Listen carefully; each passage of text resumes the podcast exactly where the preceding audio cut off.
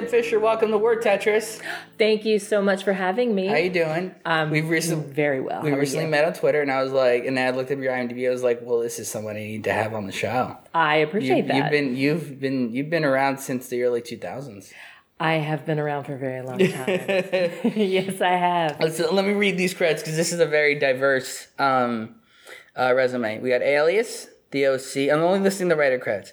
Alias, The O.C., Charmed, Criminal Minds, The Forgotten, which was very forgotten, Law and Order L.A., Twisted, Witches of East End, Being Mary Jane, and Take Two. It's a very diverse resume. It is. It's a very diverse resume. I'm very lucky to be able to work on a multitude of different types of shows. Relationship dramas, procedurals. Not many writers can do that. Also script coordinator on Sky Surfer Strike Force. Yes, I don't even know what that is. There. Yeah. I had a jaunt in children's TV animation. You know what? There's a handful of writers that have had that jaunt. I'm always fascinated. Like Amy Berg did Kenan and Kel at one point. Yeah, I was on Damon Wayans had an animated show called Waynehead. I was also on that as the script coordinator, writer's assistant. Yes. So you came up through the ranks. Oh, completely. Yeah? Yes. All right. So before we begin, as per usual, you will hear if you're listening to this on your various podcatchers, your iTunes, your Spotify, your whatever, Hoopla. If you're doing that, you will get the first 20 minutes of this episode for free. If you want to hear the full episode, head over to patreon.com/wordtetris, sign up for the $1 an episode tier, get the full episode, get the full Deb Fisher experience. If you want to hear that plus a bonus episode we're going to record after this, sign up for the $3 an episode tier you're going to hear on Tuesday. It's going to be great. It's going to be awesome. I already know what the topic is. It's going to be good. In fact, the topic is the reason why we're recording, so we're going to get there, and I'll tease it at the end. Quickly, where can people find you online? Where can you find me online? Yes. Well, you can find my credits on IMDb. You can find me on Twitter at Deborah J. Fisher. The Twitter is what we need. Yeah, that's what you need, my Twitter. And you are, can we even say what you're working on? We can't say anything, right? I can say it has not been announced by Netflix. But it is Netflix. I'm showrunning a new Netflix series. It has yet to be announced, but it is called Ginny and Georgia, and we're doing 10 episodes. Are we breaking the news? I think like we might be actually breaking the news on Word Tetris. This is like the first time I publicly talked about it. I'm in an empty. When I say empty, I mean the furniture is here, and that's it. And the phones are here. Yes. The furniture and the phones. And there's some monitors for computers. Yes. That's like it. This office is bare. It's also very echoey and concrete. Like this is like I imagine you walked in. It was like. Hello, it was completely empty when we walked in. And, you know, we've got our big kitchen over there. And I will take you when we wrap up our interview. Our writer's room is below us, and it's the entire length of this office. Oh, so you have... So it's like a... It's like a suite, I would call it. But, so are the desks that we're sitting at... These are going to be... This is the script coordinator's desk. That's going to be the writer's assistant desk. And then... Far down there is my showrunner's assistant. Where's your writer's PA? We don't have one. Isn't that the new? That's like the new thing. The writer's PA is being phased out. Well, with not all shows, because I did fight to have one. The space that we're working in with Netflix, we're doing low budget. Oh yeah. So we're doing just under this tier. It's like this low budget SVOD tier. Yeah. Yep. So we can't afford. Right. PA. We're going to be shooting in Toronto, which is part of our keeping everything under budget. Yep. So, yes. Yeah, I know the outlet. I think I might at the end. I'm going to ask. I think I might know. Actually, you know what? Hold on. I'm going to write it down. I'm going to guess who the head of your department is at Netflix, and then you tell me if I'm right. No. No. Can I? Is it okay if I say? I just don't want to. I don't want to step on any more toes. No, that I don't know who that is. That's the head. Actually. So we're under the Bella Bajaria. We're under her umbrella. Okay. So I work with Stacey Silverman and Cole Galvin. Because I know that this person runs that same operation where it's like if you're basically here's how Netflix works. If you're not in Netflix Studios, if you're not Netflix proper, this is like House of Cards. Altered Carbon, Lost in Space, those shows. You're under different... Netflix has mini studios within its conglomerate, and those studios have a much lower budget. Yes. But they're still considered Netflix shows? Yes. I'm learning all this, too. I think the shows that you mentioned are under what's called, like, original program. Yeah, Netflix originals. Yes, and this is, like, an umbrella of... offshoot like of originals in the SVOD space, right? So. And so that's also why they're infusing so much money into Canada. By the way, if you came here for writing, I'm sorry. Like, we'll get to it. We will. I promise. Lastly, Twitter.com/Merrill Bar MERRILLBARR for me. But the most important thing is you sign up for the Patreon now. I shouldn't have slammed that table because this thing echoes. It does. Like I'm just I'm imagining there's going to be times where it's going to get filled up and it's going to sound like a cafeteria in here. I think you're right. I'm hoping that once we get bodies and a little more furniture, things hung on the wall, it's going to sound a bit less echoey in here. Right. So luckily downstairs in the writer's room, it is carpeted. So that should helps. Have done this down there. That's probably, in hindsight. It's just gone downstairs. But, what's a little echo in the interview? So the writer's room is as long as this rectangle right here. Yes, it is. Correct. All right. That's a big writer's room. It is. How many writers do you have? We have what I would call 6 entities, but eight writers. We've got 2 teams. So there's going to be 8 humans, but six entities. We got a co-EP team, a supervising producer team, and 2 staff writers. Got it. Okay. So what is your relationship with rewriting? How do you feel about it? Is it something that you dread doing? Is it something you enjoy doing? The expression tells me a lot. It does, because rewriting, when people ask about the career of writing, that is exactly what I tell them. Writing is rewriting. That's all that we do constantly. We are in a constant state of rewriting. And it depends when I'm working on something that I've written, an original idea, the rewriting process is less stressful. When I'm on a series and there are impending huge deadlines and you have a page 1 rewrite and it's due in like 2 days or 3 days. Those do you like deadlines.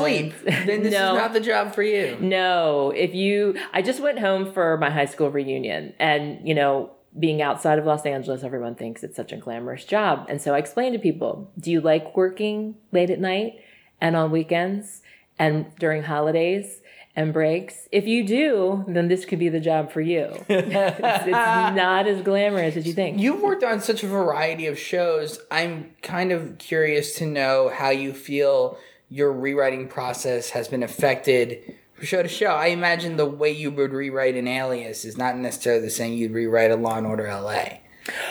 Well, because those shows are a little bit different, Law and Order L.A. is a standalone.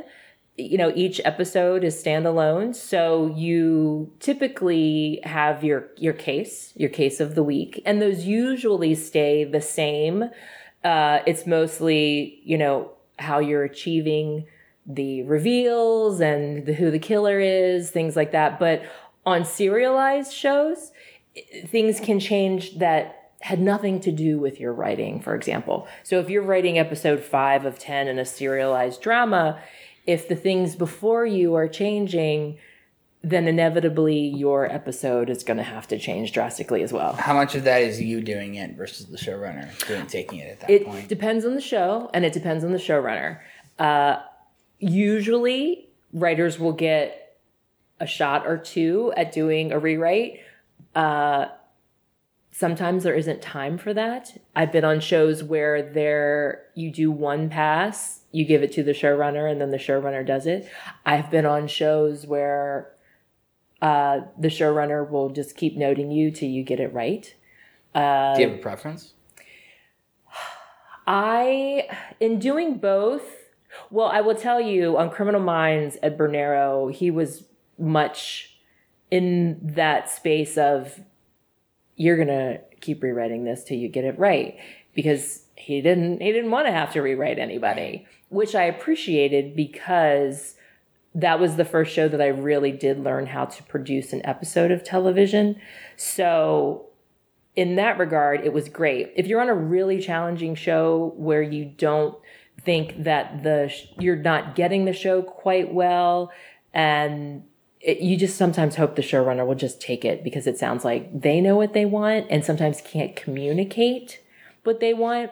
I've worked with a lot of showrunners that typically can communicate with what they want. Sometimes showrunners aren't great communicators. Shocker. And that's something that I've learned a lot. I've been on 10 different television series. How do you feel about that? How do you feel that body of work has... Because this is your first showrunner gig. Yes. You know what? Let's take it in this direction. Sure. Because I haven't actually done this one yet. Okay. Because of your body of work, because you've had 10 uniquely different experiences. When you're looking at the process of rewriting, how do you think you're going to... Because we're at like the precipice. You actually have not started your room yet. Nope. So how do you think you're going to go about structuring your rewriting process for your writers? Well, in the way Ginny and Georgia is set up, I was brought on... The creator of the series, Sarah Lambert, she, as of a month ago, was a development assistant at the last 5 years. She's never been on a TV series. So I was brought in to mentor her and be the showrunner of this series. So the way this is set up, and Sarah and I have talked about this, when we start our room, and we're going to start doing long-term story, which most shows do. And then once we get down to episode 2, what we're going to do is we're going to, writer of record, who we call it, if you were writing episode 2, mm-hmm. You would turn in your draft to us. We would give you notes. If we have time, maybe another set of notes. And at that point, Sarah, because she's the creator, Netflix hired her for her voice and her vision. She's going to do a voice pass on the episode. Then I will get the final, hopefully I won't have to do much. I'll just make sure everything. Make sure we can shoot the draft, making sure we're at a good page count. There's not too many scenes, making sure things sound good. Because a lot of times when you're on a new show, there's too much dialogue, just making sure all that. In this instance, my job isn't to come here and take this show from anyone. It's to give Netflix the creator's vision. So it's your job to lay the foundation. Yeah. To allow for the show to succeed. Yeah, exactly. And you're the contractor they hired. Yes, exactly. And to show Sarah how to make a show. How to make a TV show. She's getting her crash course in this. So yeah, she's learning. She's in the room learning, just like some, our new staff writers. Okay, then here's my next question. Do you view this show as? It's not like it's your baby, but it is your adopted child. Yes. And you want to treat your adopted child as you would your biological child. Yes. So. I don't want to say you're preparing for fights because that's the wrong way to put it, but I'm in that world of like, have you had the discussions with her about who has fun, who is the ultimate entity in charge? Yes, we did. Before I was hired, I met with her and the producers of the series, and we talked about that because she did ask how do you see our relationship being? And I said what I just told you, like, I'm not here to take your show from you. That said, we will discuss things. We'll have discussions. We'll have passionate, arguments about things. Don't do them in the echo chamber. Right. Don't do them in the echo chamber. We'll agree, 80, 90% of the time. But there will be some times we don't agree. That said, there has to be one final person to make a decision. And I will have to be that person. But, it's all subjective storytelling. So it's given the way things have gone so far between the two of us for the last 2 months, I think we're going to have a really great time. We have very similar like the storytelling, like the shows that we like, the stories we want to see on screen for Ginny and Georgia. So I think we're going to be in really good shape. What is it you're going to want to be? What is it the things you would be, you're going to look for in the scripts? Because different showrunners look for different things, right? It's like some showrunners I know are just like, I just need it to be a shootable draft. I don't care about anything else. Can I shoot that? Cool. We'll figure it out. Whereas others can get very specific. You know, we were talking about some people off mic who get very specific with what they want in their scripts. And, you know, you mentioned Bernero, who, you know, would send you back over and over again and say, no, write it like this. But not actually just say, fine, I'll just do it. Right. So what kind of showrunner are you looking to be when those drafts come in? What are the things you're going to note until you're sending the writer back on and go, work on this. I want more of this. I think when you are working on someone else's series, the challenge is always the voice of the show.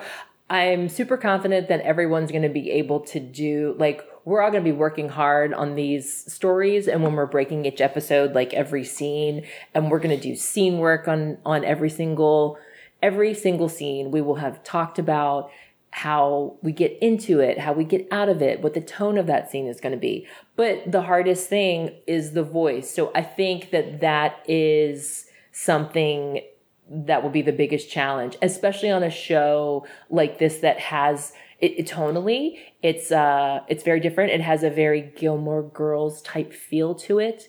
There's a lot of, you know, present day, you know, references and things like that. So it will be, I think that would be the biggest challenge is for writers to get the quote unquote voice. Now taking it back to the body of work you've had, mm-hmm. what was your favorite, you know, what's like, I'm not going to ask for the bad cause we could spend all day there. What's like your favorite experience on any of the shows you worked on where you went, where you kind of look at it as the example of this is where I want to pull how I'm going to do it from?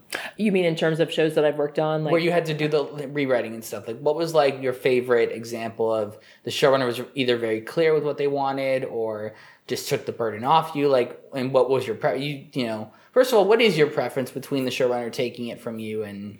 I think it would depend, like I had mentioned earlier, it depends on the show. Like if I feel as though I'm not in the ballpark of what the showrunner's asking for, if I'm rewritten by them, I'm able to see, oh, okay, that's what they wanted. Right. I got it now. In terms of me just like literally missing, you know, hitting the ball... You know, foul ball, strikeout. So what was your favorite experience in Texas? Recently, my two favorite experiences in the last like 5 years are Witches of East End and Being Mary Jane.